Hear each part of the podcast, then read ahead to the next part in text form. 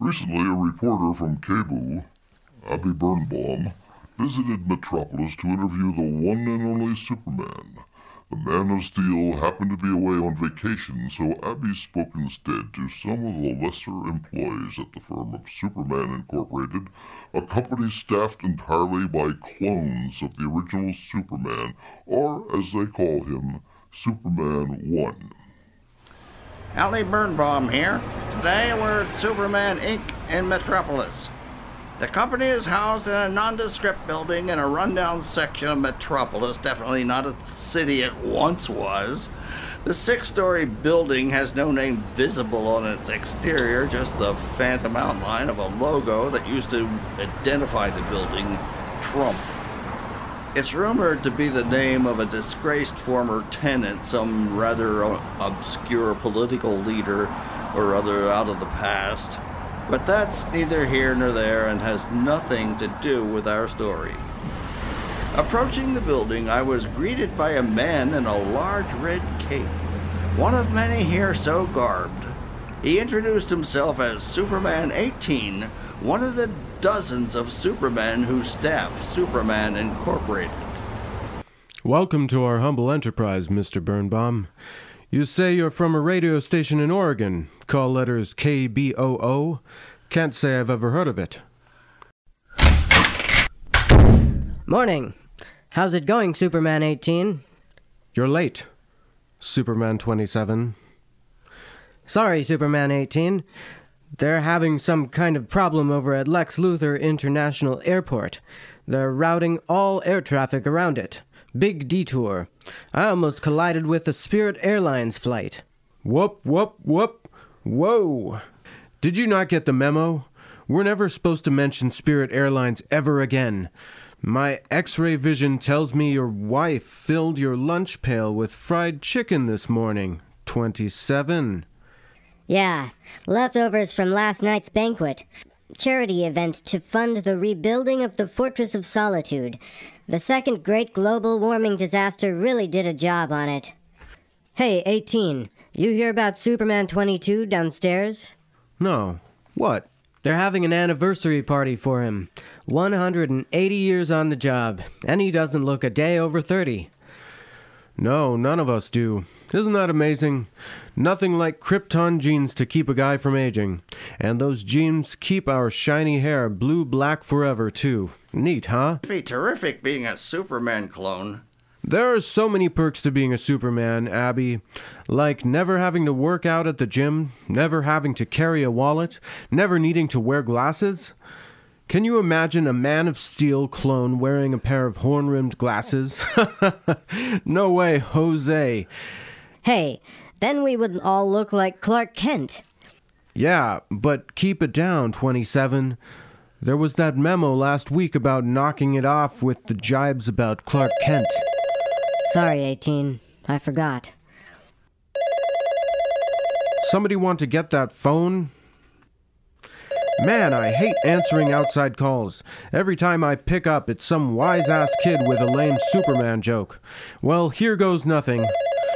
Hello, Superman Incorporated, Superman 18 speaking. How may I help you?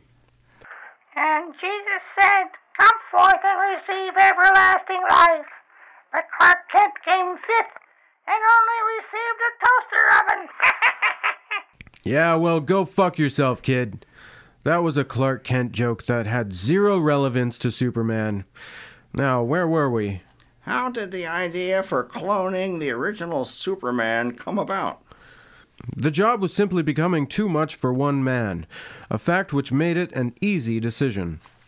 And then there was the need to staff our business, Superman Incorporated. Our supplies let us down one too many times, so we decided to vertically integrate, manufacturing all the goods we keep in our inventory. Such as? Clothing, especially our stock in trade, the Superman onesie. You know, the all blue outfit with the letter S on the chest, the built in cape, and the integrated foot coverings. As you may have noticed, everyone here wears one. They're surprisingly comfortable. But I thought Superman's outfit was indestructible. It is. That is, the first one was. Superman 1 is still wearing it. But by the time cloning came along, we no longer had access to the material that made his outfit indestructible. It's made out of a blend of hepathorazine and lint. Lint you could get out of anybody's belly button, but hepathorazine was obtainable only in the ruins of the planet Krypton. By the time we wanted to make more suits for the clones, those remains had drifted off into space. Sad that. I had a similar experience with one of my lovers. But I, I digress. When you begin making those outfits, did you ever consider redesigning them, making them more mm, fashionable for our current century? The thought did cross our minds. We considered giving it more of a hip hop vibe, but then we thought better of that. Why tamper with success? Retro has its charms. What other items of clothing do you make? Clark Kent label suits, shirts, ties, underwear, footwear, and lensless glasses. I suppose that's because Superman disguises himself as Clark Kent. And every time he needs to make a quick change, he has to discard his Clark Kent duds, including the glasses, right? You might assume that, but I assure you, Clark Kent is not Superman in disguise. He's only a close friend. Actually, more of a long-time companion, if you get my drift. I'll swear up and down I've never told you this, but the business with Lois Lane a beard. Superman produces the Kent suits as a favor to his buddy Clark. I heard you also provide some services here. That's right. For instance, we have an X ray vision calibration center. We discovered to our horror some years ago that Superman 1 has a lazy right eye. And when it drifts, it throws his X ray vision all out of alignment. We didn't realize this until Soup used his X ray vision to look through the pockets of a bank robber and ended up giving his testicles radiation poisoning. The robber died of cancer some time later. Settling the resulting suit brought on by the robber's family cost Superman a fortune. That's when we formed this corporation, and, as part of it, we opened our own insurance company, the Super Duper. Can anyone purchase insurance from the Super Duper?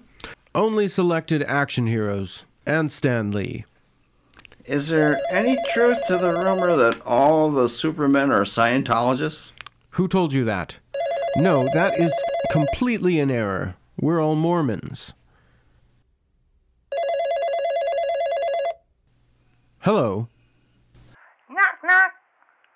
Who's there? Pooper man. Go fuck yourself. but you didn't let me get to the punchline. Tough titty. There are also rumors you're thinking of moving your operation out of Metropolis. Frankly, I can't deny that. Rents have become ridiculously high in Metropolis, and we're having a hard time hanging on to our clones here at headquarters. They're quitting and moving out to the Midwest to take jobs at places like Chuck E. Cheese. Especially vulnerable are the ones who have families. Not only has it become super expensive living in this town, Metropolis has never succeeded in solving its crime problem. We supermen can do only so much toward that. But you would think the people who run this town would do a little more to help keep crime down. But no. Any idea where you'll move the operation? Current thought is that we'll relocate to wherever Amazon decides to set up its second headquarters. The place we have ruled out is Gotham. If you think this town is crime infested, you ought to see that shithole. Besides, that's the stomping grounds for Batman, and we don't like to step on any sensitive toes, you know? Or bat wings, for that matter. I haven't seen a new Superman movie in quite some time. Are there any plans to, um. Oh, hell no. The last couple of those things stunk up theaters everywhere they played. Needless to say, we were pretty disappointed. But those damned Jew bastard Hollywood movie moguls have repeatedly refused to give us even script approval. Now, I have to admit, as a very long range project, we're considering producing a film ourselves way down the road and calling it Adventures of Supermen. Plural, not singular. Kind of a quasi documentary on life at Superman headquarters. We're even hoping, against hope, we can get Wolf Blitzer Jr. to do the narration. But we first have to get the financing arranged and free up time for Soup 1 and a few others to shoot some scenes. No easy task, believe me. Any chance of getting a superwoman in that one? Probably not.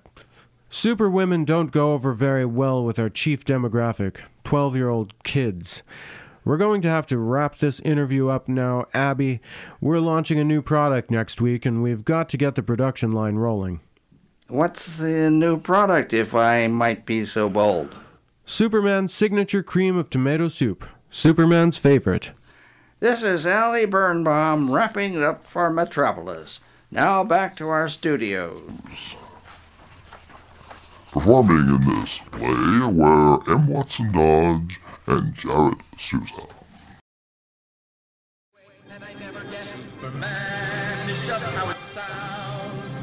Superman just making my rounds. And I will save you, cause that's what the brave do. The man of steel with a heart of gold. Superman just how it sounds. My secret identity must never be found. I just need an abandoned street, a neighborhood real discreet, where I can turn into the man people want me to be. And I know that you can see my underwear, and you can joke about it all you want, I really don't care. And I know that if given the chance, would quickly ask if I enhance what bulges out of my pants. And I know that wearing tights is kind of gay, but the ladies seem to like it better that way. And I know that everyone is jealous of me. I'm not even cute.